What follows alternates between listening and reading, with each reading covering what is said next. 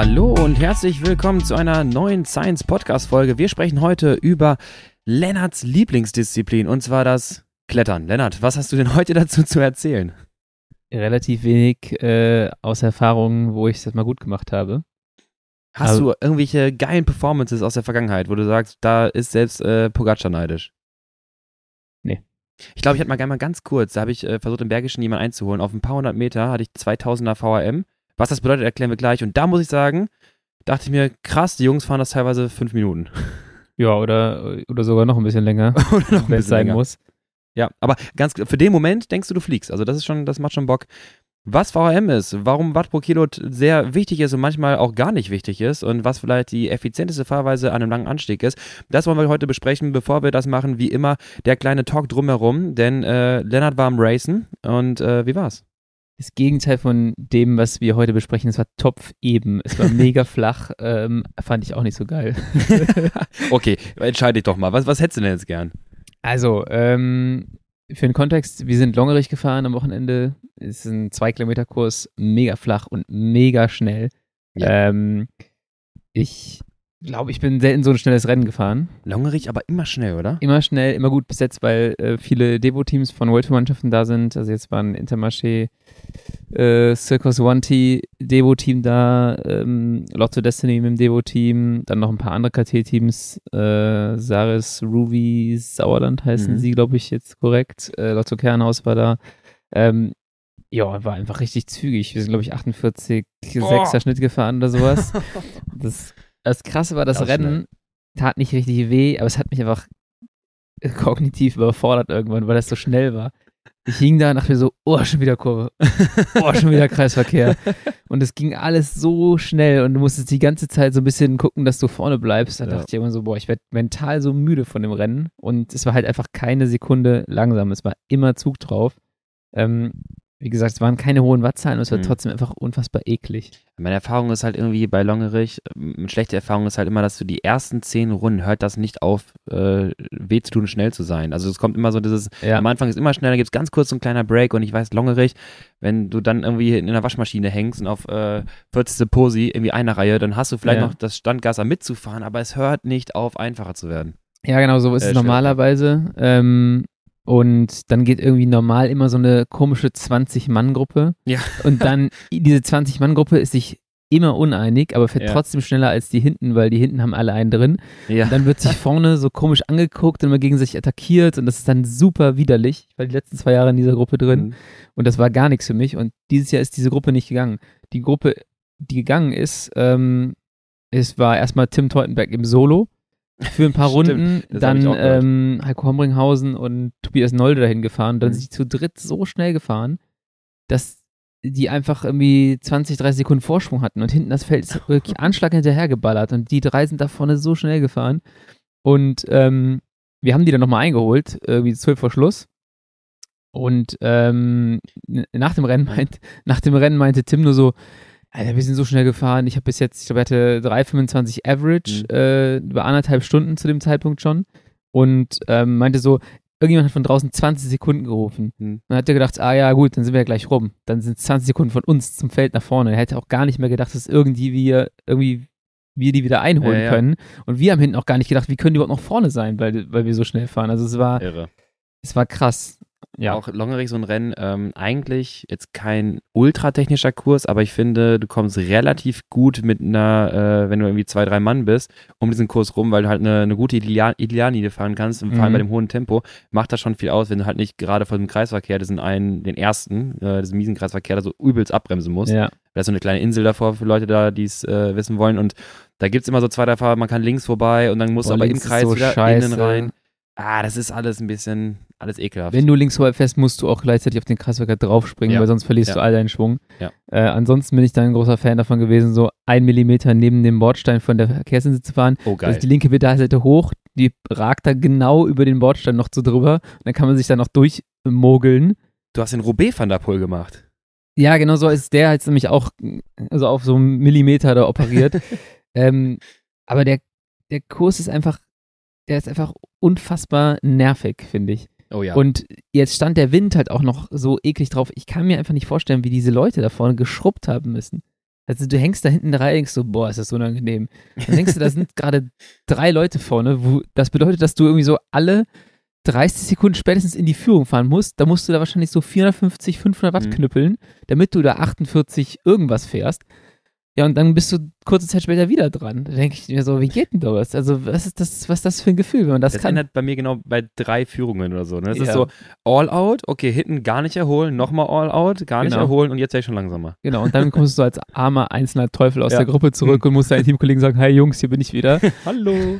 Die sind dann tierisch abgefuckt davon. Aber an sich, äh, ich bin jetzt nicht gefahren, ich kenne es halt von früher, aber diese Zielgerade, die macht auch schon ein bisschen Bock. Du hast eine kleine Unterführung mhm. durch diesen durch so unter diesen äh, Schienen da. Ja. Und kriegst du mal so, so, einen, so, so einen Raketenschub.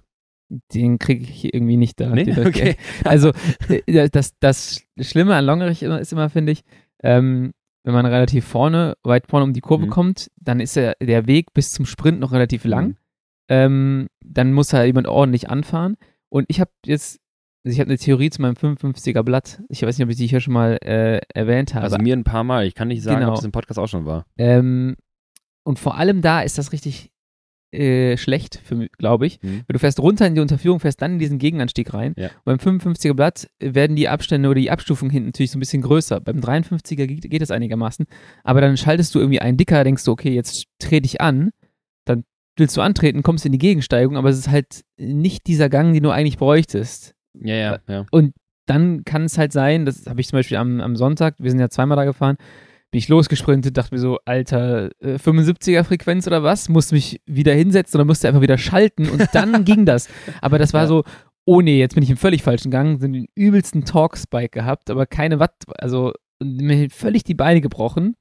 und das ist halt, finde ich, da immer, also das kommt natürlich noch dazu, dass du nicht super frisch dann da in diesen mhm. Sprint reingehst und wenn dann eine Kombination aus nicht super frisch, ein bisschen zu dicken Gang in diese Gegensteigung rein, dann ist so, boah, aber an sich ist der Sprint schon, ja, der ist schon ganz cool. Aber ja, ich kann wenn du gute Beine hast. Ja, aber ich kann den nicht so richtig, glaube ich. Ja, der ist ähm, ein bisschen ähm, weird. Übrigens, jetzt fällt mir gerade ein, du hast es wahrscheinlich, glaube ich, schon ein paar Mal erzählt. Auf jeden Fall hier im Podcast. Das ist so, ich glaube, das ist so häufig erzählt wie ich die Kansas-Story. Okay, dann nehme ich die Story jetzt zurück. tut alle so, als hättet ihr das zum ersten Mal gehört. Und so, oh, krass. für Lennart, tut's für Lennart. Ähm, was krass war, äh, Tim Teutenberg gewinnt das Rennen trotzdem ja. im Massensprint. Er wollte eigentlich für, für Colin Heiderscheid, Luxemburger Meister, äh, anfahren. Aber Colin und ich zusammen mit äh, einem von A-Block und einem von Intermarché U23, also ich lag ein Glück nicht, aber die anderen mhm. drei lagen. Wir waren so Posi 10, mhm. äh, letzte, also Zielausgangskurve, letzte Runde, also noch so ungefähr anderthalb Kilometer zu fahren. Und dann ist der da völlig abgeschmiert, der A-Block-Fahrer. Und weggerutscht, was passiert? Er hat gesagt, er wär, ähm, ihm wäre der Reifen geplatzt. Aber okay. so alle anderen meinten, der Typ wollte es auch an dem Tag so richtig wissen und ja. äh, man könnte jetzt nicht irgendwie, also es ist auch wahrscheinlich, dass er sich irgendwie aufgehangen hat und voll auf die Fresse geflogen ist und dann ich stand halt, das war richtig gut, dachte so geil, drumherum gekommen, Lebe. ich stand direkt in Colin drin, hab dann einfach nur gebetet, so dieses typische hoffentlich fahren alle an mir vorbei, ja. hoffentlich scheppert er sich irgendjemand ja. mit 55 in deinen Rücken rein und das ist auch noch gut gegangen. Ähm, ja, dann standen wir da und ja, keine Ahnung. Also ich hatte, ich hatte fünf Runden vor Schluss, das war recht witzig, dachte ich mir so, als das Gespringe losging, nachdem ja. die Gruppe eingeholt, dachte ich so, bitte geht jetzt eine Gruppe, dass ich nicht, dass ich nicht sprinten Lass mich. Lass mich, äh, geh, geh, einfach eine Gruppe, mir auch egal, ob wir dabei sind oder ja. nicht, aber Hauptsache, ich muss nicht sprinten. Dann drei Runden vor Schluss, dachte ich so, ich habe ziemlich gute Beine auf einmal und war in einer richtig guten Pose. Ich dachte so, jetzt will ich sprinten und dann in der letzten Kurve kommt, oder in der letzten Runde kommt dieser Sturz, dann dachte ich so, ach, schade, aber naja, ich, und dann, ich hätte so gute Beine gehabt, ne? Ich hätte so gute. ich glaube, die Position war gut und in, ich habe einfach nur noch auf den Moment gewartet, dass P&S, Lotto Kernhaus oder Leopard halt losfahren. Die haben sich alle so drei, es gibt auch ein Foto mhm. von der letzten Runde, wo die alle drei mit drei kurzen Zügen, muss man mhm. sagen, vorne hängen. Und ich war in der Prosi, wo ich dachte, wenn es jetzt losgeht, sind die Prosis eingefroren und ich habe eine richtig gute Position. Nicht zu weit vorne, nicht zu weit hinten, mhm. weil ich finde immer, auf, äh, bei dem Sprint ist es ganz gut, wenn du lange warten kannst und äh, so ein bisschen in so eine Windschattenbubble reinsprinten kannst. Und dann dachte ich so, das ist eigentlich ganz cool, aber die fuhren halt nicht los. Und dann kam mhm. es halt mhm. zu diesem Heckmeck und naja, egal. Aber ja. ja, das ist, ich meine, am Ende froh, dass du nicht gestürzt bist, nichts passiert ist. Ja. Ähm, aber hat so ein bisschen was von einem unterbrochenen Akt. Also es ist so, ja, ich bin bereit. Und so richtig unbefriedigt stehst du halt auf, also, stehst du auf einer Seite und denkst so, hm, Beine tun auch irgendwie weh, aber es ist nicht nichts fast nicht zu Ende. Das ja, ich dachte so, hm, ja, ja, genau, gut. so toll. Jetzt, ich dachte mir die Runden davor, dachte ich mir so, boah, ich werde zu alt für die Scheiße. Als dann da so, ich hing dann da und dachte mir tatsächlich, boah, ich habe gar keinen Bock auf die Fresse zu fliegen. Es war übelst hektisch die ganze Zeit, wieder irgendwelche Leute fahren gegen deine Bremshebel und so. Da war ich echt froh, dass der Typ, der mir zwei Runden vor Schluss in den Bremshebel gefahren ist, dass, dass das rechts war, also nur Hinterradbremse. Ich glaube, wenn, der, wenn dir von links einer die Vorderradbremse so reinfährt, dann, dann gehst du halt vielleicht sogar über den Lenker. Weil wir den Shimano-Disc, die richtig gut packen gerade. Genau, naja, aber ah. Das war, das war longerig. Ja. Ist immer cool, du fährst mit dem Rad hin, also für alle Kölner fährst du mit dem Rad hin, ja. fährst mit dem Rad zurück, Wetter war top. Eisdiele direkt nebenan. Eisdiele direkt nebenan, genau. Von daher. Ja. So heißer Asphalt, so schnell Rennen gibt es sonst nur in Amerika. Überleitungsgott Lukas. ja, äh, ich wollte ein kleines Shoutout geben an die Jungs vom RSC Kempten, die äh, sich in die USA gewagt haben zu Tulsa Tough. Äh, das Rennen ist glaube ich, nächste Woche. Tulsa Tough auf Instagram auch nur bekannt durch, äh, durch äh, Nation Number One Beast als das Sturzrennen des Jahres. Ja, das, das ist doch, da, das auf Insta kennst du das nur als POV, GoPro-Videos und alle fliegen über die Banden. Ja, Tulsa ist, glaube ich, heftig. Ähm, die haben ein Nachtrennen, mhm. wo die auch mal so Feuerwerk haben oh, am Ende. So dann am nächsten Tag gibt es noch einen Crit und am dritten Tag gibt es äh, ja auch einen Crit, aber mit dem Crybaby Hill. Das ist so ein Anstieg. Stimmt. Ähm, der heißt Crybaby Hill äh, jetzt weiß ich gar nicht, warum der heißt. Ich wollte eine andere Geschichte erzählen. Und zwar, dass die da Dollarscheine aushändigen. Dass die da an Angeln so Dollarscheine ja, ja. baumeln lassen. Und als Fahrer kannst du dir die greifen, wenn du Bock hast. Das heißt, du kannst auch Mit an Haken? dem Anstieg, ja, du kannst am Anstieg mehr Kohle machen, wenn du, wenn du, wenn du schlechte Beine hast, als du da beim Sprint oder sowas machen kannst. Kommt drauf an, ob die Angel noch, noch hängt. Aber das kenne ich von, äh, von diesem Red Bull Hill Climb äh, Challenges. Äh, hier, ich glaube auch San Francisco, hier diese, diese, äh, äh, steilen Anstiege, diese Wellenanstiege. Ja. Und dann äh, gibt es dann auch so eine, äh, ich glaube, da gibt es auch Fixie-Rennen und sowas hoch. Also das ist auch ein bisschen mies ist ja, mit dem Gang irgendwann. Und dann kannst du auch aussuchen, ob du nochmal irgendwie den, äh, das äh, MON 40 G grabst oder halt äh, einen Dollar. ich glaube, wenn du bei so einem 1 Kilometer Ding so ein G reinpfeifst, dann hast du einiges falsch gemacht vorher. Ähm, ja, also ich bin gespannt, wie die Jungs da fahren werden. Sind bekanntlich auch einfach nochmal eine Nummer schneller als wir. Ähm, ich bin gespannt, was Sie erzählen, wie der Eindruck ist, wie das Rennenfahren dieses Jahr da ist. Letztes Jahr war es aus meiner Sicht extrem kriminell, so mit den Stürzen. Äh, auch schlimmer, als es sonst die Jahre war. Vielleicht hat sich jetzt wieder ein bisschen beruhigt, äh, aber ich muss sagen, äh, so Jungs wie Andy Meyer haben auch ein bisschen mehr äh, Schubmasse als ich. Das heißt, den Andy, den schiebst du schnell keiner vom Rad. Mich hat es dann halt einmal gekostet letztes Jahr. Aber ich wünsche den Jungs viel Glück. Ich bin gespannt, wie sie fahren. Ja. Ähm, fahren, glaube ich, auch nicht als RSC Kempten, sondern in einem, in einem als Gastteam in einem amerikanischen Team. Ah, okay, cool. Und ja. Ja, soll mal, soll mal gerne irgendwie mal ein Auto drüber schicken, dann äh, wie es so war, wenn es eine genau. Story gibt. Was okay. haben wir noch so zu erzählen? Ähm, ich muss noch kurz äh, sagen, bitte. nächster Shoutout, Jaron Thomas, geilster Typ ever, Leadout ja. für Cav. So, Jaron Thomas sowieso schon immer richtig witziger Podcast. Ähm, What's Occurring oder jetzt ist es im, ja, in so einem äh, Konstrukt mit dem Jaron Thomas Cycling Podcast. Da findet ihr das mit den Podcast mit Luke Rowe. Also dann auch noch die, die Aktion da mit Kev, das war, das war richtig geil, vor allem weil Kev gut. die Etappe noch gewinnt. Und der einfach danach sagt so, ja, ich habe halt die Ansage auf What's Occurring gemacht, dass der eine Etappe gewinnt. Dann habe ich mir ja gedacht, dann helfe ich dem, äh, dann mache ich es lieber möglich, dass das es klappt. Schon gut. Ähm, ja. Und auch wirklich finde ich, als Sportler echt Größe gezeigt in der Niederlage und dann die ja. Kommentare über Roglic äh, waren halt so, ja, wenigstens hat er mich halt völlig gegrillt an dem Anstieg und er ist froh, dass er nicht mit zwei Sekunden verloren hat. Ähm, ja. Ja, das war echt, das ist, das war echt spektakulär. Also ohne jetzt einen riesen Giro-Talk rauszumachen, weil sonst kommen wir heute gar nicht mehr vorwärts. Aber ähm, der Fluch ist gebrochen. Also Roglic sein Bergzeitfahren auf der letzten Etappe. Ich dachte kurz, als in die Kette darunter Oder, dachte ich so, Oder? Alter, es passiert wieder. Wirklich. aber auch da muss man sagen, Roglic so ein bisschen, der, der Typ ist ja, ja irgendwie auch eine Maschine in dem allem, was er tut. Also so, so geplant irgendwie. Auch cool geblieben, so cool wie es halt in dem Moment ging, Kette drauf gemacht. Gut, dass dann sein äh, Mechaniko dann ihn quasi wieder vom Rad runterschubst. Ja, so das war ein bisschen weird. Semi-sub. Dann hat er aber dafür einen richtig guten Push bekommen. Ja. Der war dann auch noch so zehn Sekunden lang, ja, ja. bis er wieder auf doppelter Geschwindigkeit von dem was er hatte vorher. Mach noch mal bitte. Ähm, das war angeblich übrigens ein ehemaliger äh, Teamkollege von ihm aus der Skisprung-Nationalmannschaft. da schließt sich der Kreis. Ich bin ja kein Roglic-Fan. Aber muss einfach äh, Respekt haben ja. vor, der, vor der Leistungsfähigkeit. Ich eigentlich dem, auch nicht so. Aber, ja, das war aber schon, das war schon eine, eine Hammer-Performance, muss man sagen. Und ähm, auch, also äh, unterwegs auch wieder eine der knappsten Entscheidungen wie in den letzten Jahren für eine, eine Grand Tour. Ich glaube, die knappsten Entscheidung ever. Ich glaube, ja genau, also, ever. Ich weiß nicht, ich habe die anderen Rundfahren jetzt nicht auf dem Kopf, aber äh, ich glaube, davor war nur einmal die, das Tour de France Zeitfahren in, in Paris damals. Genau. Ähm, und das an dem letzten Anstieg, auf den letzten, was sind das, zweieinhalb Kilometer noch, das halt da, äh, ich meine, es war schon vorher abzusehen. Ja, äh, Thomas klar. hat gesagt, anderthalb Kilometer vor Ziel hat er gemerkt, uh, my legs are going. Man sah es, man sah es. Und er hat dann gesagt.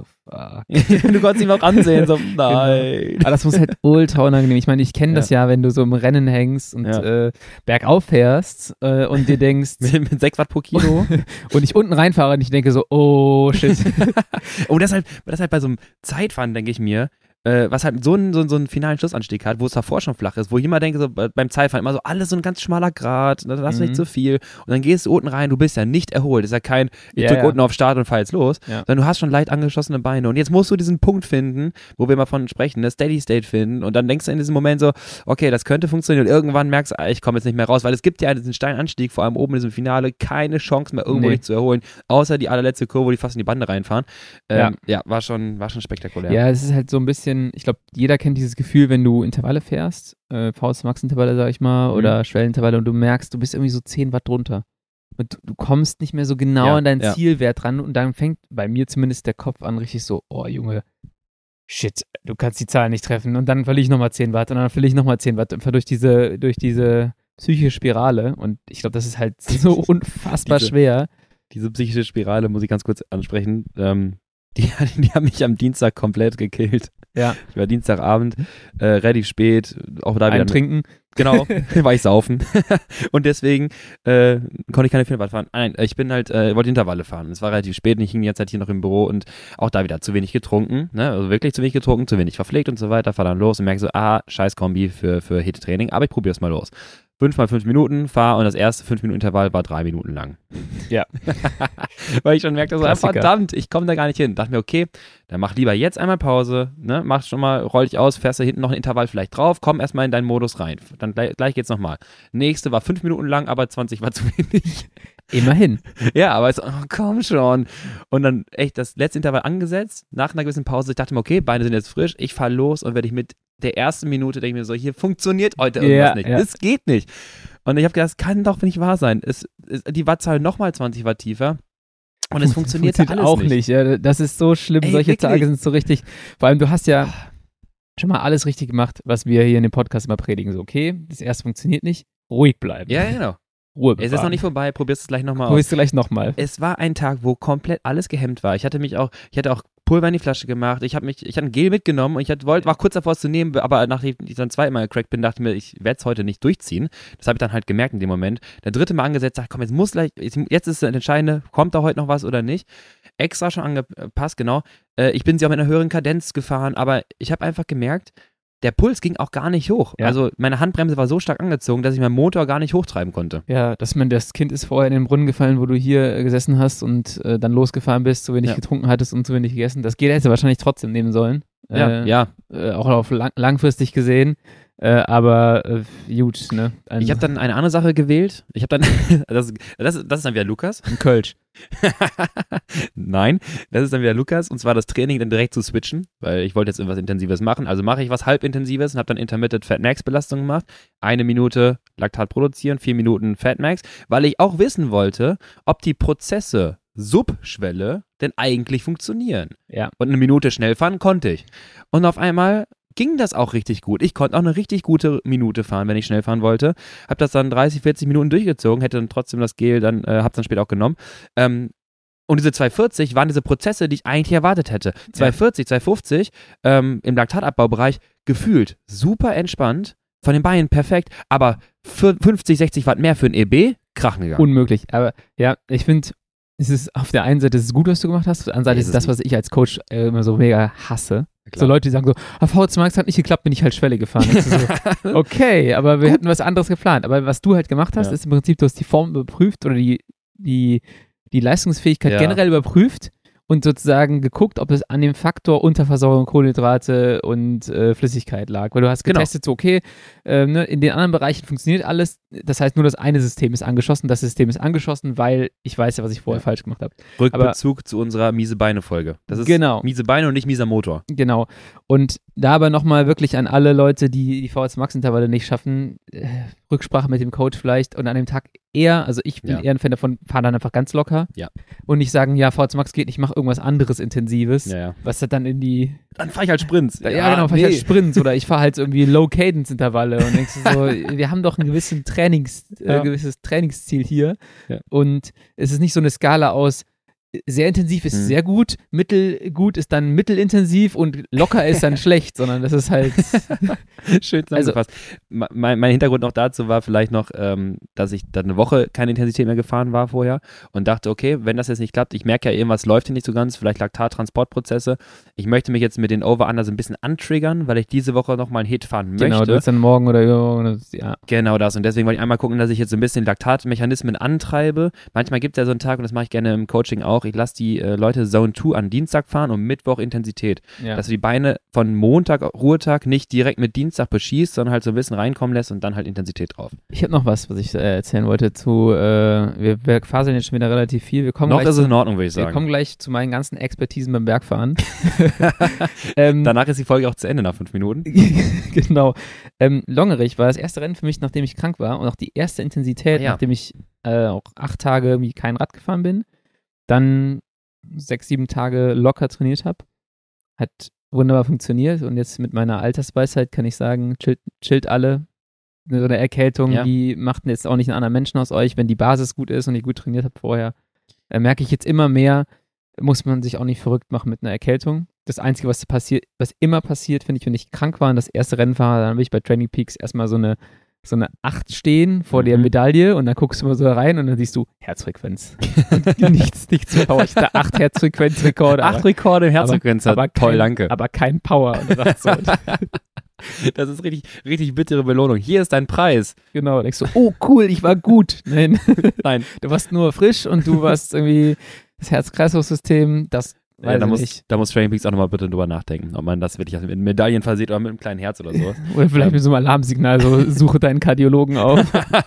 Stimmt. Hey, du hattest 10 Minuten Herzfrequenz über 200 Du kriegst dann direkt so einen Termin einge, eingebucht. Aber das habe ich halt relativ häufig gehabt und sah jetzt noch alles unbedenklich aus. Äh, erstaunt mich nur immer wieder, wie das äh, Herz-Kreislauf-System dann auch darauf reagiert. Ja. Vielleicht einfach auch auf die Frische. Und ähm, ja, hat, hat gut funktioniert und ich merke, man ja. muss sie nicht verrückt machen. Genau, nicht verrückt machen, sage ich auch ganz gerne den Leuten so, wenn du lange Pause hast, lieber nochmal einen Tag länger warten. Wir haben jetzt eh nicht mehr die Möglichkeiten, groß zu trainieren. Geh lieber erholt ins, Tra äh, ins in den Wettkampf rein. Und das ist eine Wundertüte, was du nachher bekommst an Bein. Also ja. entweder du hast dann äh, eine tolle Tüte mit Schlümpfen drin oder äh, ist ein Lakritz halt drin. Kann ja sein. Oh, ähm, Lakritz finde ich auch eine krasse Niete. mega, mega, oder? Ähm, ja. Äh, äh, das, das muss man halt dann einfach sehen, aber es bringt nichts im Vorfeld, äh, dich halt irgendwie nochmal mit Zwangstraining äh, irgendwie die Form zu checken und dann wiederum temporär zu ermüden, um dann vielleicht im Rennen noch beschissene Beine zu haben. Das ist, haben wir auch schon mal gesagt, dieses ja. glaubt irgendwie an euren Trainingsprozessen, an euch selbst und checkt nicht immer das ist krampfhaft die Form, weil ich habe es jetzt Wand hat für in der Küche, oder? Ja, genau.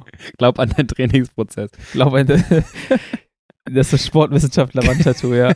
ähm, Glaub an dich und deine. Ich habe zum Beispiel da ja. vor dem Rennen auch äh, keine Intensität getestet oder so. Mhm. Also ich bin tatsächlich einfach nur locker gefahren und bin dann, ich glaube, in der Vorbelastung bin ich dann mal so ein bisschen Schwelle gefahren, mhm. aber ne, auch nicht viel und habe gedacht, ja, das wird schon passen. Und äh, ja, früher hätte ich mich noch verrückt gemacht, so nach einer Erkältung hätte ich gesagt, ich muss auf jeden Fall noch einmal intensiv fahren vorher und das muss, dann muss das wieder passen mit zwischen, mhm. wann bin ich wieder fit geworden, wann ja. ist das Rennen, da passt es eigentlich gar nicht rein.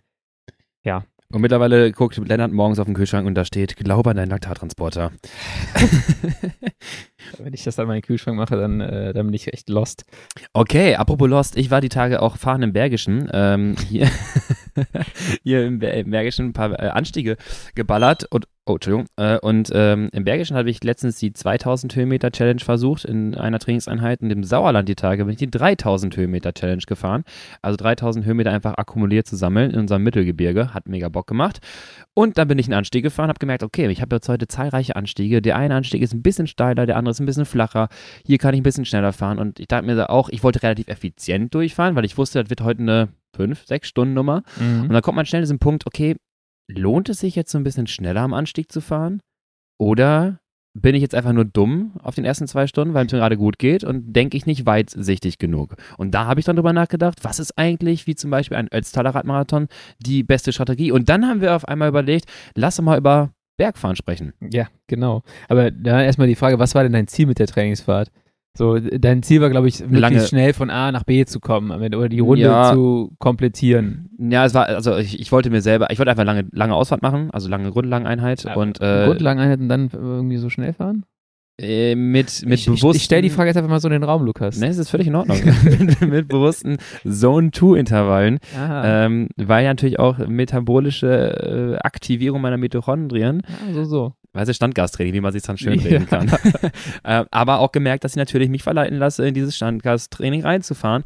Ähm, und ich fahre aber ganz gerne, wenn ich jetzt nicht in der Gruppe fahre, solche Dinger äh, möglichst effizient. Effizient heißt, ähm, nicht rollen lassen, auch ein bisschen Gas in der Abfahrt stehen lassen und es nicht ballern, sondern halt wirklich ja. deine ganz normales Lit 160, 170 kann man auch in der Abfahrt fahren. Du bist deutlich schneller, nimm die Kurve ein bisschen ja. besser und einfach das Ding nicht racen, aber mit so viel äh, maximaler Geschwindigkeit bei akzeptabler, minimalsten Energieoutput. Weißt du, wie, schnell, wie das ist? Das ist wie mit dem äh, Tierroller, der bei 25 km abgeriegelt ist, möglichst schnell von perfekt. A nach B zu kommen. Das ist wirklich die perfekte Beschreibung.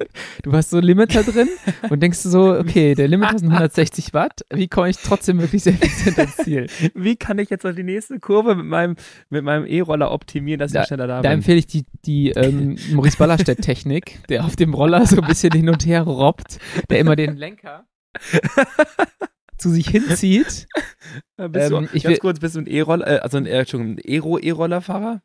duckst du dich ab nee, oder nicht? das bringt ja nichts. Ja, das, das, bringt ja nichts, ja. äh, weil er ist ja abgeriegelt, aber durch dieses, die Technik von Maurice Ballerstedt, äh, ich glaube, der überlistet das System, weil er wird schneller, der Roller. Weil der, der, der kriegt dann immer durch dieses Rucken, kriegt er eine andere äh, Geschwindigkeit, glaube ich, wird der kurz runtergebremst, ja. ganz minimal und gibt dann wieder Energie frei, dann wird er halt am Ende schneller. Ah, also wenn um einen km runtergebremst und geht um zwei hoch. Weißt du was? Die, die, die, die Normalize-Geschwindigkeit vom Tierroller ist dann höher. Ist dann höher, genau. Ja, klar. ja. Also, das war der Exkurs zum Schnell-Tierrollerfahren. Wow. Es gibt auch noch andere Hersteller, äh, um das an dieser Stelle zu erwähnen. Aber kommen wir zurück zu deiner Story. Du warst äh, effizient in der Abfahrt unterwegs. Ne, genau. Und äh, auch am Anstieg. Und da habe ich mich immer die Frage gestellt, ähm, um jetzt gleich mal diesen Exkurs weiter äh, runterzudröseln, was macht denn gutes oder schnelles Bergauffahren ähm, so ja, was macht das aus? Und ich war halt schnell in diesem Punkt so, okay, wenn ich jetzt heute einen langen Tag habe, dann macht es ja wirklich keinen Sinn, wenn ich einen Anstieg habe, dann irgendwie groß ins Laktat reinzusteigen, unabhängig von meinem Trainingsaspekt. So, wir reden jetzt von ja. vielleicht einem Wettkampf am Anstieg. Ähm, ohne das noch weiter auszuführen, ich werde das dieses Jahr wahrscheinlich einmal richtig lange machen müssen, werden wir irgendwann nochmal erzählen. Aber irgendwann demnächst im Juli steht auch zum Beispiel der Ötztaler Radmarathon an. Und ähm, teilweise kennen wir jetzt auch von den großen Bergetappen der, der Tour de France, des Giros, ähm, Ausreißergruppe, man muss irgendwie effizient über den Tag kommen. Ja. Da habe ich mir gedacht, ey, ganz ehrlich, ähm, wir reden immer so von, von, von äh, Watt und Watt pro Kilo, ja, und dann irgendwie von Dauerleistung. Ähm, aber wir haben ja immer relativ häufig von ähm, Kohlenhydratverbrauchsraten gesprochen und vor allem dem exponentiellen Mehrverbrauch an Kohlenhydraten, wenn du mehr Intensität gibst. Das ist nicht linear. Man kann nicht sagen, je mehr, desto mehr Kohlenhydrate, sondern irgendwann ist es je mehr, desto viel, viel mehr Kohlenhydrate ja. verbrauchst du in deiner Belastung. Und das ist natürlich etwas, was wir schon beachten sollten, weil es gibt dann eigentlich eine Art von idealen Trade-off von einer Dauerleistung am Anstieg. Und die ist aber individuell. Genau das. Ja. Und jetzt habe ich mal einmal für mich mal durchgerechnet. Wir können das ja mal Schritt für Schritt durchgehen und dann gleich nochmal auf Watt pro Kilo und, und aerodynamisch am, Aerodynamik am Berg zu sprechen. Ähm, aber ich habe das mal durchgerechnet. Und zwar Szenario. Lukas, keine Ahnung, ich habe es jetzt nicht aktuell gemessen, geschätzt jetzt irgendwie knapp oberhalb von 300 Watt Schwelle, 308 zum Beispiel. Mit ich weiß, ich habe eine hohe Rate und vermutlich eine etwas höhere VHC Max. Bei Gewicht von 71 Kilo, 71er VHC Max, einfach glatte Zahlen jetzt, mit einer 0,7er Rate. Also mhm. es ist sehr viel 7 im Spiel heute. Ähm, 308 Watt. ähm, an der Schwelle und 209 Watt im Fat Max Bereich. So. Jetzt habe ich mal ein Beispielszenario ausgerechnet, den vielleicht manche andere wiederum so ein bisschen als Beispiel zu Rate ziehen können, wenn es dann zum Beispiel Richtung Ötztaler oder anderen Radmarathons geht. Und zwar habe ich mir überlegt, ich fahre einen Anstieg, der hat 1000 Höhenmeter. Ja. Also ein Delta von 1000 Meter möchte ich überwinden.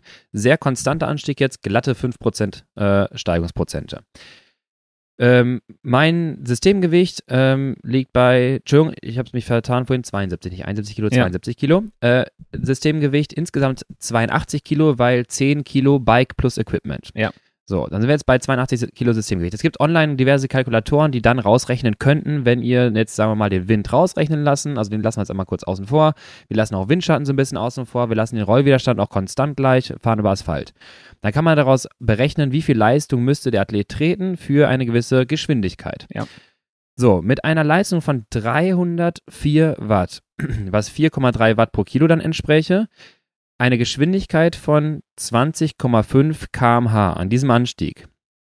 Dieser Anstieg, 1000 Höhenmeter, 5%. Quizfrage, Lennart, wie lang ist der Anstieg? Ich konnte dir gerade nicht folgen. 1000 Höhenmeter, 5%, wie lang ist der Anstieg? 1000 Höhenmeter, 5%, 20 Kilometer. 20 Kilometer, genau. Kleiner äh, Test hier an der Stelle. 20 Kilometer Anstieg bei 20,5 km/h sind eine, ist eine Belastungszeit von 58 Minuten und 32 Sekunden.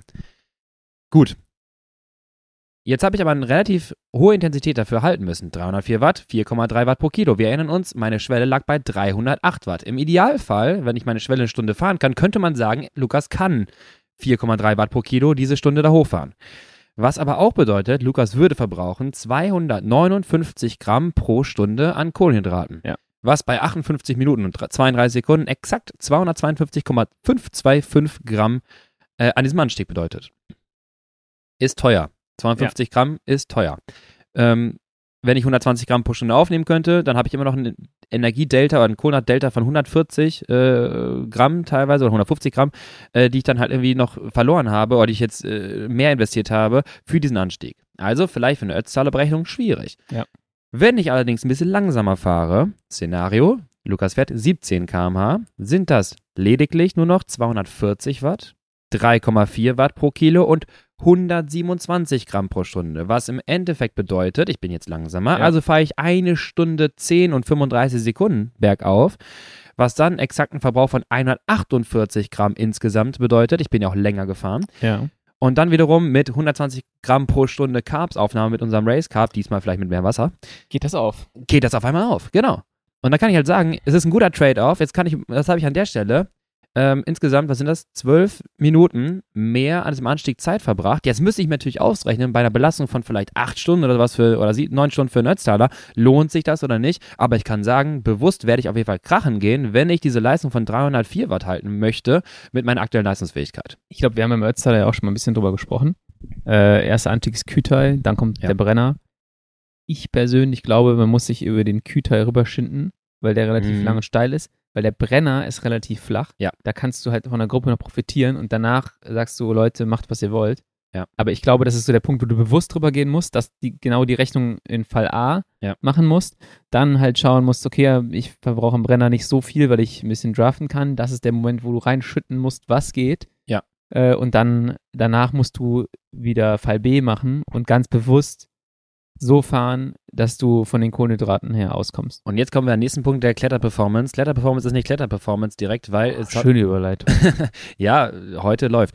Ähm, nee, weil, genau, wie du schon sagtest, Windschatten ist auch ein Ding am, am Anstieg. Ich meine, wir haben gerade darüber gesprochen, über 60 äh, Watt Ersparnis, 3 km Unterschied. Äh, auch Windschatten macht teilweise bis zu 20, 25 Watt Ersparnis und auf einmal ja. hast du mehr Speed bei. Und jetzt kommt der große Faktor, den ich halt spannend finde, den werde ich irgendwann mal in Zukunft in diesem Metric einführen. Ähm, Patent ist angemeldet. Nicht, aber ähm, ist ja nicht eigentlich die, die, die beste Prediction für eine Kletterperformance? Ist es denn nicht für so einen langen Tag vielleicht sogar wirklich VHM, also Klettergeschwindigkeit, Höhenmeter pro Stunde das ist quasi die effektive Klettergeschwindigkeit. Wie viel Höhenmeter mache ich pro Stunde? Und ist dann nicht die, die perfekte Metric dann für so einen langen Tag der Kohlenhydratverbrauch pro hohen Höhenmeter pro Stunde? Also wie schnell fahre ich mit meinem Invest an Kohlenhydratverbrauch? Ja, ist wahrscheinlich ein guter Prediktor für eine ganze Etappe. Ja. Wenn du sagen willst, okay, es sind vier Anstiege, ja. ähm, dann kann ich da die Leistung ganz gut äh, hervor vorhersehen. Äh, für die Geschwindigkeit erstmal an sich oder für Leistungsfähigkeit per se wahrscheinlich nicht so nicht relevant. Nicht an einem Anstieg. Vielleicht kann man da auch gucken, ja. auch, ob man mal VRM mit äh, VRM mit Watt auch mal äh, korrelieren kann für eine also weißt du, dann kannst du ja, alle klar. Parameter reinbrechen, so ist der Fahrer aerodynamisch genau. äh, und all so ein Kram. Ähm, ich wollte aber noch was an, auf was anderes eingehen, was ich jetzt allerdings wieder vergessen habe. Ähm, machen, machen wir erstmal weiter mit, ich glaube, ich wollte erstmal ähm, nochmal sagen, dass ich mit dem Thema Bergfahren, das habe ich früher immer über einen Kamm gesch geschoren, mhm. gesagt, so Bergfahren ist Bergfahren, aber eigentlich mittlerweile, das haben wir, glaube ich, auch schon mal gesagt, so würde ich es eher unterteilen in Kurzzeit-Effort ja. versus Langzeit-Effort pro Kilo. So ein Sprinter kann auch gut ja. schnell berghoch fahren. Das hat mich dann früher immer als Kind überrascht. Genau wie es mich dann überrascht hat, dass ähm, irgendwie in Jan Ulrich, der ein Bergfahrer ist, auf so einem 1 Kilometer Anstieg manchmal von irgendjemandem, der explosiver war, abgehängt wurde. Mhm. Und dachte, das ist doch ein Bergfahrer. Oder dass dann ein Sprinter auf einmal gut berghoch kommt. Ähm, das ist jetzt erstmal zu unterscheiden. Was wir jetzt hier so ein bisschen, worauf wir eingehen, ist jetzt so eher so die Dauerleister. Aber das, was äh, du gerade besprochen Thematik. hast, ist eigentlich sehr interessant. Ähm, das macht ja äh, hier Lantern Rouge halt relativ viel. Ähm, das ist dann interessant, wenn man sich mal die Leistung, einen Leistungsoutput anschaut von diversen Bergfahrern und mal wirklich genau drauf schaut, was diese Bergfahrer so ein bisschen ausmacht. Und äh, wenn man dann wiederum die, äh, die machen es ganz gerne, die Watt pro Kilo auf der Y-Achse, mhm. also wie viel Watt pro Kilo bist du imstande zu leisten, in einer gewissen Dauer auf der X-Achse. Ja, das ist, das ist so eine Funktion. Genau, genau. So eine, ne, auf der X-Achse 5 Minuten, 10 Minuten, 15, 20 und so weiter. Ja. Und auf der Y-Achse die Watt pro Kilo. Und dann siehst du aber ein unterschiedliches Profil von den Athleten, wo sie in welchem Bereich stark sind. Bedeutet, wenn du einen steilen Abfall am Anfang, also oben links beginnt das dann, stellt euch das jetzt gerade mal vor, diese Punktewolke, oben links, dann fällt die vielleicht relativ steil ab. Dann heißt das, du bist vielleicht sehr, sehr stark in Kurzzeitkletter-Performances, 10 und 15 Minuten oder mal ja. so eine Planche bei 4 am Ende. Ja. Aber wenn es dann in die Langzeitkletter-Performance geht, Richtung 40 bis 60 Minuten, ähm, dann wird es dann wohl schwierig. Da gab es eine ganze Kampagne von äh, Lantern Rouge, die nannte sich, glaube ich, äh, Vlasov ist kein Bergfahrer. äh, Vlasov ist ein Puncheur. Ja. Das, ja. Äh, bei dem ist es relativ auffällig, dass er bei Anstiegen bis 20 Minuten sehr gut ist und dann Anstiege, die halt so 60 Minuten lang sind, ja. ähm, dass die, dass er da nicht mehr so gut ist. Da kommt aber auch noch hinzu, muss ich sagen, dass wenn du einen Anstieg fährst, der 60 Minuten lang ist, du tendenziell auch immer eher in die Höhe gehst. Ja. Das heißt, du könntest auch vermuten, äh, ist Pflaster vielleicht jetzt jemand, der äh, unter der Höhe mehr leidet als andere zum Beispiel. Und es ist gar nicht so, dass er eher explosiver ist als dass er halt irgendwie so ein Dauerleister ist. Ja. Er fährt auch gut bei so Rennen wie Flash Ballon, ja. was so ein bisschen dafür spricht, dass er ein explosiver Fahrer, explosiv in Anführungsstrichen, ähm, explosiverer Fahrer ist. Ähm, das ist ganz interessant. Genau, gleichzeitig bedeutet das auch meistens, dass du eine höhere glykolytische Aktivierung hast. Das heißt, deine Laktatpufferkapazität und Laktatproduktionsrate auch ein bisschen höher ist, ja. was halt für so 5 bis 10 Minuten oder 20 Minuten super geil ist. Da kannst du es halt auch irgendwie äh, tolerieren. Aber dann irgendwann, sagen wir mal, das Steady State für eine Dauerleistung hinten raus Richtung 50, 60 Minuten dann wieder etwas schwieriger ist. Genau. Also eigentlich müsste man, oder anders gesagt, wenn man Kletterperformance oder generell Rad, Radperformance in Watt oder Watt pro Kilo ganz global bei allen Probanden sich anschaut, dann wird man feststellen, ey, je höher deine absolute, oder je höher deine VZ Max relativ zum Beispiel ist, desto mehr Leistung kannst du erzeugen. Wenn du dann noch leicht bist, dann bist du auch ein guter, wahrscheinlich auch ein guter Bergfahrer, guter Kletterer. Ja. Wenn wir uns aber die, zum Beispiel nur die Top 10 Bergfahrer in einem Jahr anschauen, dann können wir jetzt, jetzt nicht nur noch per se über halt einen Parameter, oder nur über die Schwelle, oder nur ja. über Watt pro Kilo halt definieren, sondern wir sehen halt so ein bisschen Varianz in diesem Kurzzeit-Performance-Bereich und Langzeit-Performance-Bereich. Und was ich halt spannend finde, ist, dass du ja im Radsport, deswegen bin ich immer so ein Fan von dieser Sportart, immer noch, ich weiß nicht, ob ihr es mitbekommen habt, aber ich finde Radsport eigentlich ganz geil, ähm, dass du ja so viel Varianz taktisch darin hast, deine äh, Stellschrauben, deine, äh, deine, deine, deine ähm, verminderten Leistungsfähigkeiten im Langzeitbereich, zum Beispiel in taktische Fahrweise wieder auszugleichen. Ja. Dann hab deine, Emanuel Buchmann, dann hab deine Helfer um dich herum, die dich halt erstmal da rein eskortieren. Ja. Dann sorg dafür, oder früher Wiggins, super Beispiel, dann sorg dafür, dass das Tempo genauso gefahren wird, wie du es halt für dich brauchst. Ich weiß jetzt wieder, was ich sagen wollte. Jetzt bin ich aber gespannt. Ja, es ging ums, ums Drafting berghoch. Ja. Äh, auch interessant aus dem Jaron Thomas Podcast, aus What's Occurring, sagt er, fährst halt 30, 35 Watt weniger, ja. wenn du nicht äh, in Führung äh, bist am Berg. Genau. Wenn du keine Führung fährst. Vor allem kommt es dann auch tatsächlich bei denen noch so ein bisschen drauf an, äh, ob es ein krasser Gegenwind war oder nicht. Und ähm, die erzählen dann auch, dass teilweise gab es Grand Tours, wo sie sehr viel Gegenwind hatten. Mhm. Ähm, das heißt, dann macht es nochmal ein bisschen mehr aus. Und ich hätte, also ich war so langsam berghoch, dass ich den Windschatten noch nie so richtig krass gespürt habe. Ähm, aber für die ist es halt wirklich ein Riesending, wenn du 30 Watt sparst und äh, ja. Laurens de Plus war wahrscheinlich der stärkste äh, Bergfahrer des ganzen Giro am Ende, weil der nur von vorne gejuckelt ist. Ja, ähm, und, und da ja. finde ich es halt interessant, weil man hat es ja da eigentlich ganz gut gesehen. Denn dann neutralisieren sich so ein bisschen G und, ähm, und, und Roglic dann an den Anstiegen in der Halbday-Etappe. Ja. Und dann kommen wir zum letzten Schlusszeitfahren. Gut, dann ist auch vielleicht nochmal Pacing, was auch immer da jetzt reinschlägt, aber am Ende zeigt sich dann irgendwie so, ja, in dem Setup, Zeitfahren ja. hin, der steile Anstieg am Ende, auf den Zeitfahren und so weiter, ähm, dann ist dann halt ein Roglic auf einmal der bessere Bergfahrer. Das ist das Krasse, genau. Du hast äh, die ganz, den ganzen Giro gab es keinen Moment, wo ich gesagt habe, so, ja. ich kann sicher sagen, dass der eine besser als der andere ja, genau. ist. Und auf der letzten Etappe, wo, wo du so einen isolierten Effort nimmst, ist es halt einfach krass. Da war er einfach deutlich überlegen. Er kommt 40 Sekunden, glaube ich, vor Jaron Thomas an, hat noch einen Defekt gehabt. Das heißt, ja. er wird wahrscheinlich so knapp äh, eine Minute schneller gewesen sein, was halt eine Welt ist. Ja. Und ähm, das finde ich dann wieder sehr, sehr erstaunlich. Ja, genau, definitiv. Und das ist so ein bisschen das, was wir auch einfach berücksichtigen müssen, wenn wir halt über äh, die, die Performances von, von auch GC-Fahrern zum Beispiel bei Natur de France reden oder sonstiges. Das sind nicht immer nur die, die, die, die besten Kletterer. Ne? Also da wird zwar die meiste Zeit gut gemacht, aber mittlerweile sind wir bei, bei, bei taktischen Fahrweisen, wo so viel äh, andere Faktoren auch noch mitentscheiden können, beziehungsweise auch deine, die Fahrweisen deines Teams mitentscheiden kann. Ja. Ähm, und klar, wenn wir es isoliert anschauen am Anstieg, dann, äh, ja, dann sieht man schon, dass da Deltas da sind. Ja. Ich glaube, das war jetzt so ein bisschen auch was über Taktiken mhm. und, und Co. Ich glaube, wir sollten auch mal so ein bisschen schauen, wie äh, die physiologischen Unterschiede auch aussehen können. Äh, unter anderem und dann auch nochmal so ein Thema aufmachen, äh, Watt pro Kilo ungleich Watt pro Kilo, was ich sehr interessant mhm. fand, was, wo ich jetzt gleich aufpassen muss, dass ich es richtig hinbekomme, weil es so ein bisschen um, um die Ecke denken auch ist. Ja. Ähm, wollen wir nochmal ganz kurz sagen, was muss ein Bergfahrer eigentlich, wenn man ihn jetzt als Langzeitleister sieht, ähm, eigentlich mitbringen? Mm, ein ja, ganz plakativ gesagt, ein hohes Dauerleist, eine hohe Dauerleistungsfähigkeit pro Gewicht. Genau. Wie setzt sich das physiologisch eher zusammen? Vermutlich eine relativ hohe VO2 Max gepaart mit einer relativ niedrigen VLA Max.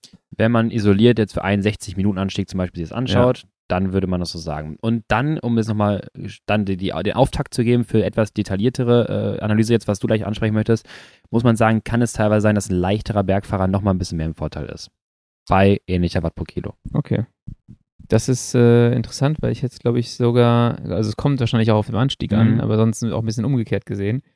Ähm, dann fangen wir mal an mit, den, mit dem Thema äh, Watt pro Kilo. Also du hast ja unterschiedliche Steigerungen, sage ich, bei der Tour hast du Anstiege, die über 7% sind, äh, welche die unter 7% sind. Bei, du merkst relativ schnell bei Etappen, wo die über Anstiege fahren, die 6,5, 6% steil sind, da passiert meistens nicht so sonderlich viel. Ja. Weil der Windschatten noch relativ gut auszunutzen ist, die Geschwindigkeiten sind höher. Ja. Alles über 7% würde ich sagen, da merkst du halt schon, dass da ein Unterschied gemacht werden kann. Ja, und dann teilweise, ich meine, wir haben es gesehen in den Etappen letztes Jahr zum, zum Flugfeld hoch, äh, Wingegaard gegen Pogi, wenn es dann in Richtung ja. Sprint geht, ja, dann werden ja wirklich auf einmal auch manchmal so Abstände erzeugt, weil ne, dann, dann diese, diese absoluten, nee, diese relativen Watt pro Kilo so, die man dann noch imstande ist zu leisten, auch für mehr äh, Distanzunterschiede sorgen können, wenn es halt steil ja. wird ähm, und wenn die Zeit länger am Berg ist. Kann man eigentlich per se sagen, ab wann Watt pro Kilo so richtig reinkickt versus äh, absolute Watt? Ähm, es geht dann in die Richtung, also jetzt man kann sich eine fixe Zahl sagen, aber so ab ja, 7, 8 Prozent aufwärts. Ja. Also bei 5 Prozent oder 4 Prozent kann man noch sagen, gewinnt eigentlich häufiger die absolute Leistung, äh, wenn man es halt vergleicht mit, kann ich nochmal ein bisschen mehr Watt pro Kilo dazu bekommen, aber gleichzeitig verliere ich vielleicht ein bisschen absolute Watt, ja. ne, also so leichter werden auf Kosten von Leistung, absoluter Leistung. Und da muss man sagen, eigentlich alles, was bis 4, 5 Prozent geht, lohnt es sich jetzt eigentlich nicht. Ja. Ist eigentlich ganz interessant, auch im Hinblick auf, wenn du eine Tour als Gesamtrennen ja. betrachtest, ja. Äh, die ganzen Flachetappen, ähm, da ist die absolute Leistungsfähigkeit natürlich schon ein wichtiger, wichtiger ja. Faktor. Und da gibt es dann so ein, so ein Trade-off auch, äh, ab wann äh, verliere ich vielleicht in den zehn Tagen vorher so viel, dass mir das gar nicht, also in Summe so viel bringt, dieses Kilo weniger zu haben. Ähm, man sieht auch bei den GC-Fahrern, es gibt, es gibt so eine Range, wo die meisten richtig guten GC-Fahrer herkommen. Und alles, was halt so, ich sag jetzt mal so, unter 60 Kilo ist, mhm. ist schon, hat schon Nachteile. Und all, ja. alles, was so über 72 Kilo ist, würde ich mal sagen, da wird es dann auch schon eng. Also Außer zu, früher Acebo, wie hieß er? Äh, der war doch so ein, so ein 75 Kilo Berg. Acevedo. Er, nee, ja. Der von Lance, der Helfer. Nee, nee, nee, nee anderen. Ähm, Akebo, Juan, egal, suche ich heute gleich okay, raus. Okay, du kannst, kannst ähm, ja nachgucken. Ja, auf jeden Fall wie, wie Ja, früher gab es früher gab's auf jeden Fall so ein paar Brecher. Also ein Indorein, der war auf ja, jeden Fall auch so kein typischer Bergfahrer. Ja. Ähm, da ist halt einfach krass, der, der wird auf allen anderen Flachetappen, in jedem Zeitfahren hat er einen krassen ja. Vorteil gehabt und dann hat er absolut so viel Leistungsfähigkeit mitgebracht, dass er sogar berghoch fahren konnte. Ähm, Gibt es ja zum Glück heute nicht mehr, Wout von Aert. ja, das stimmt, der ist tatsächlich, aber ja gut, mal gucken, was Wout noch so leisten kann. Aber es gibt diese Range, würde ich behaupten, so mit Bergfahrern. Ich glaube, Bernal ja. ist mit 59 Kilo so knapp an der Grenze. Ja, ich denke halt bei GC-Fahrern bei unter 60 Kilo, ganz kurz, um da genau ja. das zu bestätigen, ähm, die moderne Fahrweise heutzutage macht es halt einfach oder bedingt, dass leicht, zu leichte Fahrer ja. als Nachteil haben, wenn sie absolute Watt verlieren. Früher war es dann so, wir warten, bis der Anstieg kommt, alle fahren halt den Anstieg schnell. Genau. Da haben wir unser Zeitdelta. Mittlerweile hast du halt 21 Etappen die Möglichkeit, 20 Etappen die Möglichkeit, äh, das Ding zu entscheiden. Ja. Und zum Beispiel so ein Pozzo Vivo ist mit, oh, keine Ahnung, dreieinhalb Kilo. Ja. Äh, der ist halt dann einfach im, im Nachteil. Äh, ja. Deswegen ist der auch in seiner ganzen Karriere nie wirklich mal richtig um den Sieg mitgefahren. Der kommt berghoch immer sehr gut mit. Auf ja. anderen Etappen, wenn es mal darum geht, so über ein paar Hügel drüber zu knüppeln oder sowas und da geht es auf die Windkante und so ein Kram, da hat er halt einfach ein, ein Problem. Also ich würde sagen, dass diese Gewichtsrange für den idealen GC-Fahrer, ähm, die ist irgendwo zwischen 60 oder sagen wir 59 und 72 Kilo. Ja. Auch weil dann, um auf einen anderen Punkt zu kommen, die Aerodynamik mit reinspielt, wenn du halt tendenziell sehr leicht bist, sag ich mal. Ich habe mich mhm. runtergehungert auf mein absolutes Minimalgewicht und bin dann bei 73 Kilo. Das bedeutet aber, ich bin auch schon ein ziemlich großer Mensch. Dann, ja, ja. Das heißt, dann bist du tendenziell 1,85, 1,90 vielleicht sogar groß. Ähm, und da ist dann die Aerodynamik auch nochmal ein, ein Riesenpunkt. Definitiv, genau. Ähm, und das auch da wieder, ne? Man kann es ja taktisch ein bisschen ausgleichen, indem du halt Helfer hast oder vielleicht versuchst, aerodynamisch zu klettern. Das ist ja. jetzt auch ja irgendwie so ein, so ein Ding, was wir nicht ganz außer Acht lassen sollten. Ähm, so dieser Contador-Wiegetritt-Style, der fängt halt auch Wind, so ja. muss man sagen. Gerade bei den Geschwindigkeiten, die die Jungs halt fahren und er früher sowieso. Äh, dann ist halt schon irgendwie entscheidend, ob man halt möglichst lange sich im Windstand aufhält und wenn man dann am Anstieg reinfährt, äh, habe ich gleich noch eine andere Erklärung zu, vielleicht sogar noch den Pantani-Style oder Carapaz-Style, so ein bisschen, ich weiß, du findest es unschön, aber ja. Unterlenker äh, bergauf kann so ein bisschen eventuell, wenn du sagst, ich bin halt jemand, der im Stehen fahren muss, so ein bisschen da Vorteile mit sich bringen. Hast du mir gestern schon erklärt, äh, lass ich äh, dich gleich auch nochmal hier erklären. Ja. Äh, ich habe noch eine Frage. Ja. Sollten leichtere Fahrer leichtere Bikes fahren dürfen? Oh, das ist natürlich eine, eine, eine tolle Diskussion. Ähm, erstmal generell die Erklärung, leichte Bikes generell ja, um so ein bisschen, ich sag mal, Sicherheit ins Fahrerfeld reinzubringen, dass auch entsprechend Masse da ist, wenn du sie in eine Kurve reinschmeißt? Eine Regel äh, aufgestellt in den 90ern, glaube ich, als Carbonrahmen mhm. noch nicht gang und gäbe waren. Da war die 6,8 Kilo war sozusagen das Limit. Ähm, ja, zum Beispiel, was, was, was ich halt interessant fand, ist dieses, dieses, da habe ich eben schon gesagt, dieses Watt pro Kilo ist ungleich Watt pro Kilo. Ja. Du hast 50 Kilo Fahrer und hast einen 70 Kilo Fahrer. Ja. Oder eine Fahrerin, da macht es halt nochmal viel äh, mehr Unterschied. Und das ist ein 6,8 Kilo Rad. Dann ist das halt eine, auf gewisse Weise ein viel größerer Anteil an der, am Gesamtgewicht durch das Rad. Ja. Ähm, und dadurch ist Watt pro Kilo nicht Watt pro Kilo starke, starke Diskussion, starke These. Ja, also ich meine, das ist das. Nachdenken. du hast recht. Ich, es ist richtig, es ist richtig, ich hab das, da gab es eine ganze Debatte auf Twitter. Ja. Ähm, und ich würde mich jetzt auf zu dünnes Eis begeben, um das hier jetzt einfach live noch vorzurechnen. Aber ähm, das, der, das, ist, das macht tatsächlich einen Unterschied, ob dann der ob wenn man halt sagen würde, 10% des Körpergewichts zum Beispiel wäre das Fahrrad. Also ja, ja, genau. Das wäre das wär zum Beispiel auch so eine Möglichkeit, das, äh, das zu reglementieren. Aber am Ende ist tatsächlich, das kann ich nochmal raussuchen, bei äh, Lantern Rouge mhm. gab es eine Diskussion, wo dann tatsächlich höhere äh, Watt pro Kilo Werte rauskamen bei den schwereren Fahrern Mhm. Äh, wenn man es aufs Gesamtges auf Gesamtsystemgewicht Gewicht, okay. äh, ja, rechnet. Ja, ja. Und dadurch. Ähm, weil du einen gewissen Anteil deiner Gesamtmasse, weil das ist letztendlich Kletterperformance, du schleppst, schleppst das Rad mit, so brauchen wir nicht diskutieren. Und ein gewisser Anteil deiner Gesamtmasse ist halt das Fahrrad, was wir nicht verändern können. Ja. Und die, die, Leistung kann sich durch das Körpergewicht verändern. Ne? Also da kann mehr mhm. absolute Leistung rauskommen, aber es kommt nicht mehr absolute Leistung aus, aus einem 10 Fahrrad. Kilo Systemgewicht. Genau. genau. Und das ist sowas, da kommt immer noch mein Kopf nicht ganz drauf klar, deswegen kann ich es jetzt hier nicht wiedergeben, aber rechne es mal aus, es äh, macht tatsächlich was aus. Deswegen äh, gab es da auch mal die Debatte, mhm. äh, wenn man jetzt zum Beispiel im Frauenbereich so eine Gaia Realini von Track anguckt, mhm. die sehr klein ist, sehr leicht, ja. ähm, das Fahrrad äh, die Hälfte. Gesagt, gesagt, die Hälfte vom Systemgewicht fast ausmacht. Ja, ja. Ähm, und de, da ist halt dann echt nochmal die Debatte aufgekommen, so, yo, sollte man das vielleicht mal verändern? Ist diese Regel vielleicht auch veraltet? Vor allem, weil die meisten Räder, die wiegen an sich deutlich unter 6,8 und dann kloppen die da halt wieder Gewichte rein. Ja, damit ja. das auf die 6,8 kommt und dann, gut, dann können sie da noch ein bisschen rumspielen mit der Gewichtsverteilung, ist eigentlich ganz geil. Wo sie die hinpacken, ja. ne, das macht auch nochmal einen Unterschied. Aber das ist so ein, so ein Thema, wo ich mir gedacht habe, so ja, Watt pro Kilo.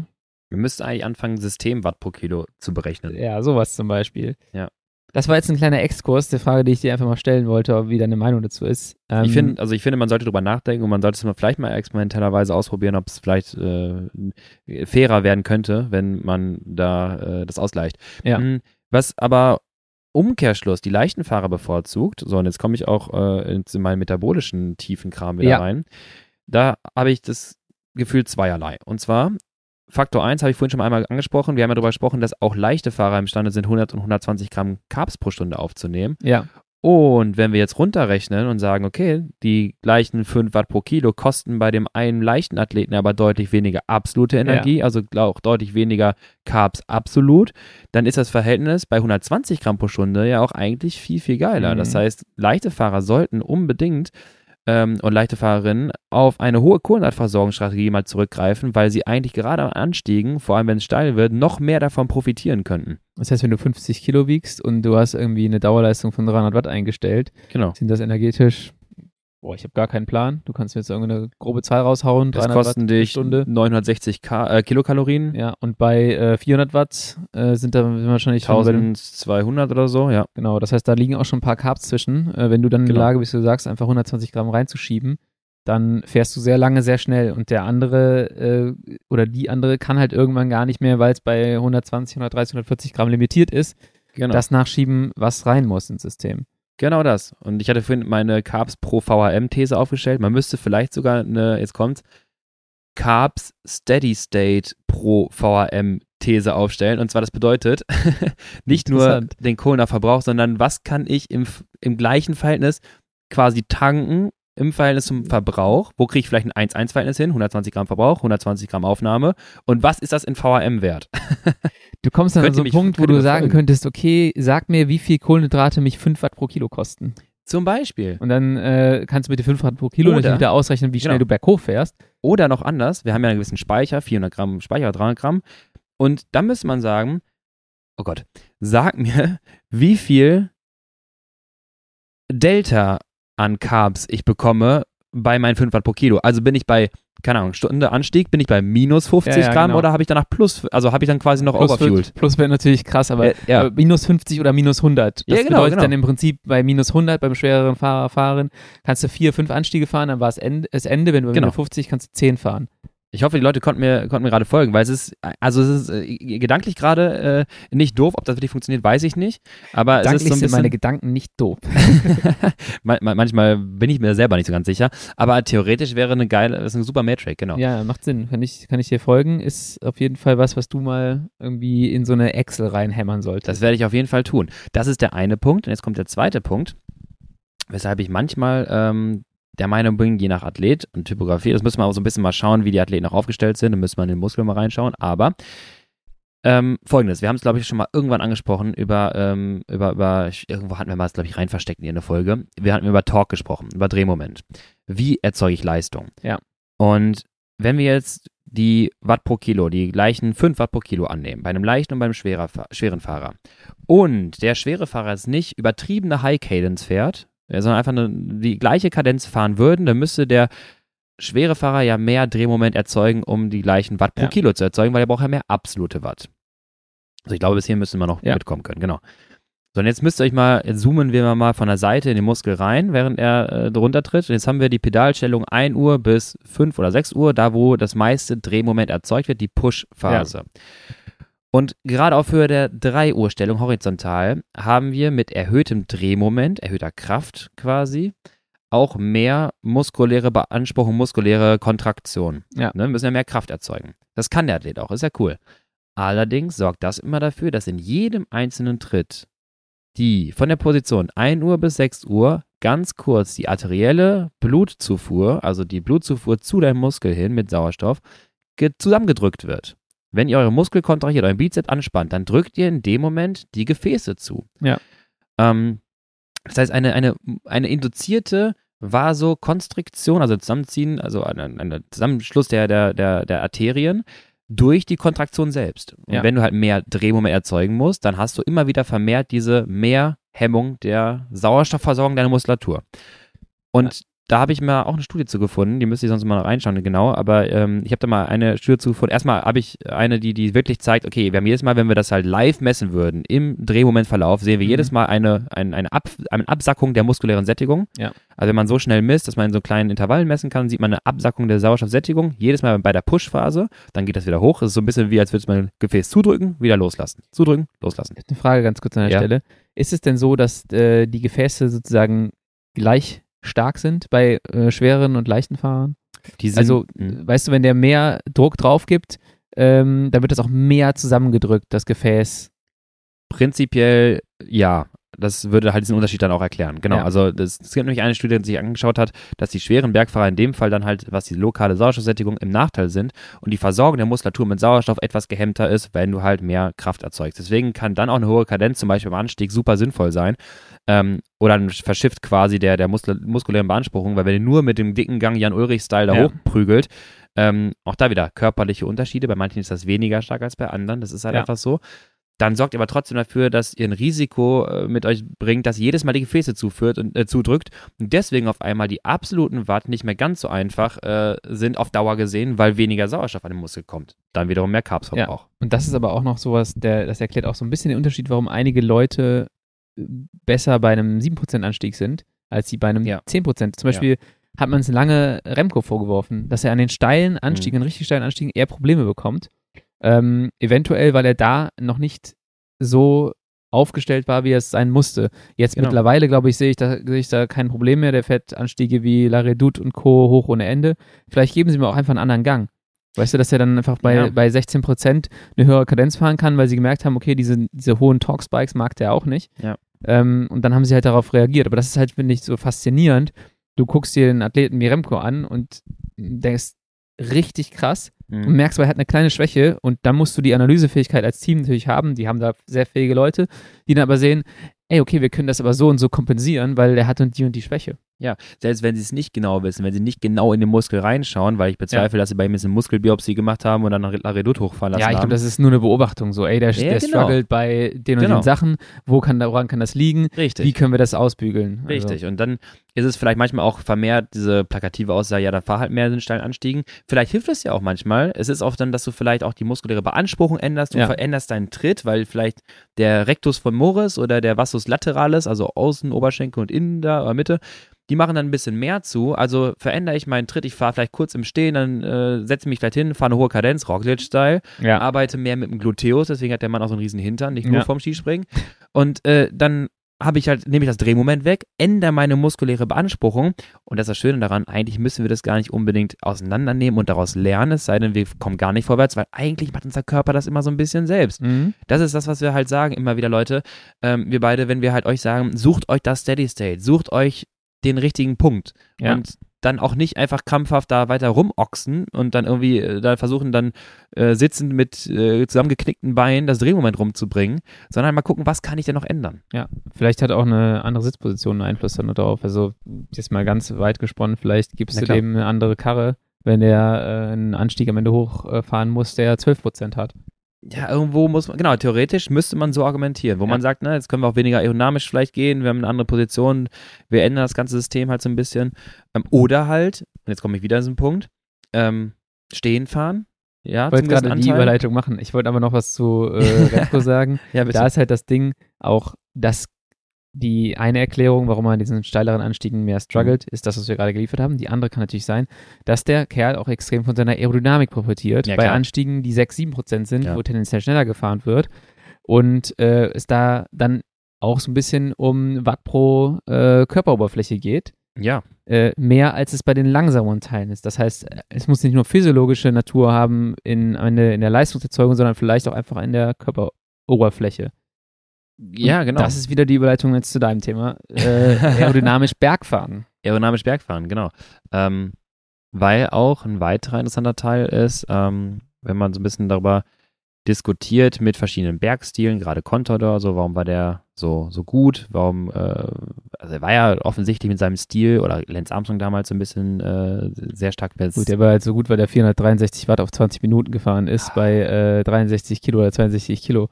Ähm, aber 7,45 Watt pro Kilo waren es, glaube ich, ja. als ich ausgerechnet hatte und dachte mir so, du Idiot. Hättest ja. du nicht einfach. Wie hast du die Tour nicht gewonnen in dem Jahr? Aber ja, in dem ja, Jahr das, hat er die Tour nicht gewonnen. Das sowieso. Und dann aber, das war doch nach seiner Karriere, hat er das gepostet, sein SRM Power Control, ja. äh, seine 20-Minuten-Werte da und auf Insta und dachte ich mir so, warum hättest du nicht einfach gehen können, die Fresse halten können? Warum musst du jetzt nochmal einen draufsetzen? So, du bist so ganz, ganz knapp so an dem kompletten Breakdown, was Doping angeht, äh, vorbeigeschraubt. So glaubt dir eh keiner, aber war, ne, du bist so irgendwie noch drin. Aber warum machst du das jetzt? Aber gut. Schwierig. Ja, halt doch einfach die Klappe. Ähm, genau, äh, Berg, Bergfahren im Stehen ähm, kann zum Teil auch eine verbesserte äh, metabolische Effizienz mit sich bringen, dass du weniger Sauerstoff brauchst für die gleiche Leistung. Wir reden ja immer von, von ja, Dauerleistung, von irgendwie 300 Watt und so weiter. Am Ende müsste man sagen, wir haben eine VO2 Max von 5 Liter, beispielshaft. Du hast eine Schwelle bei, keine Ahnung, 90 Prozent deiner VO2 Max, gibt es manche Athleten, so ist es jetzt einfacher zu rechnen. Das heißt, deine Schwellen-VO2, deine Schwellensauerstoffnahme liegt bei 4,5 Liter pro Minute. Ja, kommst du noch hinterher? Ja, ja ich komme noch hinterher. Ist, die Rechnung ist aber noch einfach, ja. Ähm, und das ist, jetzt ist die Frage, was mache ich aus diesen 4,5 Liter? Wie viel Watt bekomme ich da raus? Weil es ist nicht, die Schwelle ist nicht eigentlich Watt, sondern so ein bisschen Sauerstoffaufnahme äh, Steady State. Und dann kann man gucken, wie effizient kriege ich daraus halt äh, Leistung.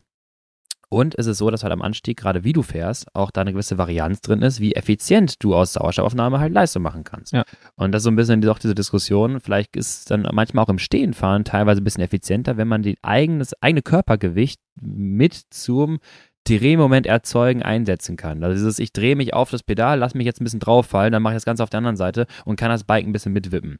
Ob das vielleicht besser ist teilweise als sitzen zu fahren. Bei dem einen ist es so, bei dem anderen halt äh, nicht. Ich kenne halt ein paar Daten von manchen Athleten, wo ich weiß, dass es äh, einen krassen Unterschied macht, ob man halt im Stehen fährt. Und ich fahre viel lieber im Stehen. Und ich habe eine kleine Mini-Case-Studie N gleich 1 mit einem äh, äh, Podcaster hier in diesem Raum, der mal das ausgetestet hatte. Und äh, dann am Anstieg äh, hier in unserer lokalen Legende Glessener Höhe verschiedene. Ja, da bin ich nicht gewesen, cool. hast du kurz drüber nachgedacht? Wann hast du das gemacht? Ja. Äh, da ein paar Tests gefahren bin im Stehen und Sitzen. Ich glaube, das hatte ich auch schon mal gesagt. Und habe halt festgestellt, dass ich deutlich weniger Laktat produziere, wenn ich die Intervalle im Stehen fahre komplett, ja. anstatt im Sitzen. Ich habe die Leistung konstant gehalten. Das Geschwindigkeitsdelta war auch da. Also ich bin dann langsamer gefahren, weil mhm. aerodynamischer Nachteil, auch klar. Aber hatte auch ein bisschen weniger Laktat. Wir reden dann teilweise von äh, einmal war es stehend, war es dann irgendwie 5 Millimol und sitzend sogar 7,4. Das kannst du so ein bisschen ableiten, dass wenn du, wenn du schon stehen fährst, ja. dann machst du im Windschatten. Ja. Und wenn du attackierst, wenn du alleine bist, musst du halt sitzen fahren. Äh, dann, genau. dann äh, geht es am Ende auf. Also Miguel oh. Heidemann hat dazu auch ja. relativ viele Rechnungen aufgestellt. Wir sind eine ja, Bergzeitfahrt mit Leopard mal gefahren. Ja.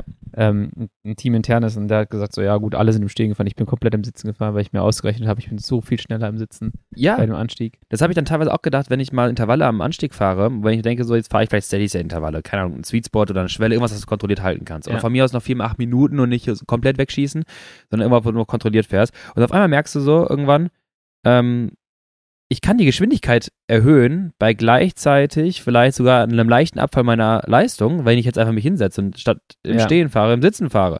Und dann habe ich aber nachgedacht im Rennen, so vielleicht spare ich einfach an Watts ein und prügel da nicht den Berg hoch alles, was geht, was ich kann, sondern ja. vielleicht fahre ich einfach schneller, indem ich schlauer fahre. Ja. Das habe ich äh, auch verinnerlicht irgendwann, nicht beim Berg hochfahren, aber generell. Ähm, was man noch so ein bisschen dagegen rechnen äh, muss, ist ja, wenn du im Stehen fährst, verbrauchst du aber auch eigentlich mehr Sauerstoff in der anderen Muskulatur, oder? Mm, jein. Also das ist ja die Frage, wenn du halt mehr Sauerstoff verbrauchen und umsetzen kannst, weil der zum Beispiel die, die, keine Ahnung, der Trizeps auf einmal ein bisschen mehr involviert ist und der Sauerstofftransport dahin eigentlich möglich ist und es liegt nicht an der Sauerstofftransportzufuhr, ne? also deine Fabrik verteilt jetzt quasi ein bisschen mehr Sägewerke, aber das ist das gleiche, der gleiche äh, Rohstoff, der jetzt ankommt, so, oder du hast du noch Kapazitäten übrig, dann könnte man sagen, es ist effizienter.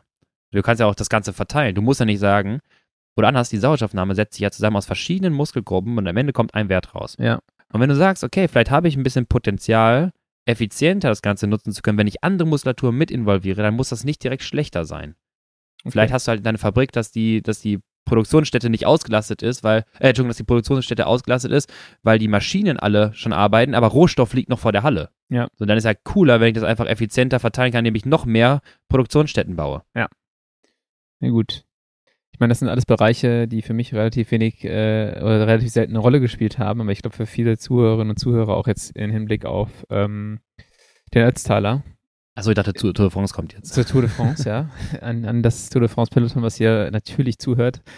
Ähm, nee, ist es halt relativ wichtig, sich mit solchen Sachen zu beschäftigen, ja. ähm, weil so ein Ötztaler halt ein perfektes Beispiel ist für eine sehr, sehr schwere Bergetappe. Ja, ähm. definitiv. Und dann geht es halt darum, zu schauen, wie man effizient durch so einen Tag kommt. Nicht nur Ötztaler, auch andere bergige Radmarathons. Am Ende sind sie meistens immer bergig. So, ja. da, wie kommt man effizient durch so einen Tag? Oder halt vielleicht ein Jedermann-Rennen, wo ich weiß, ich habe zwei Anstiege da, die relativ entscheidend sind. Ne, bewusst tief zu gehen, aber auch zu schauen, wie kann ich denn aus meiner, äh, meiner, meiner Leistungsfähigkeit äh, mehr rausholen? Wie kann ich denn meine VAM, also Höhenmeter pro Stunde, maximieren? Meine ja. Klettergeschwindigkeit und nicht einfach nur den Berg hochprügeln. Ja. Das ist auf jeden Fall äh, ein relevanter Punkt.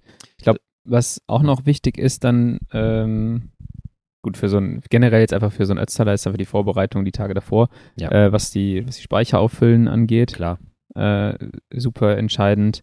Das Thema bergab fahren, schnell bergab fahren, das machen wir wann, wann anders. Ich glaube, wir machen mal einen größeren Talk und setzen die, wir rechnen mal die optimale Pacing-Strategie für jemanden raus. Also ja. da haben wir ein paar Daten mal angeschaut für ein, für ein Video ähm, und, und unter anderem unser Kölner äh, Ex-Triathlet oder immer noch Triathlet, jetzt Radsport-Legende, der sehr viele Watt pro Kilo aufs Pedal bringt, äh, von Anton mir angeschaut und der hat da echt ja. gut performt. Ähm, fand ich sehr, sehr spannend, da gucken wir mal in Ruhe äh, im Detail drauf.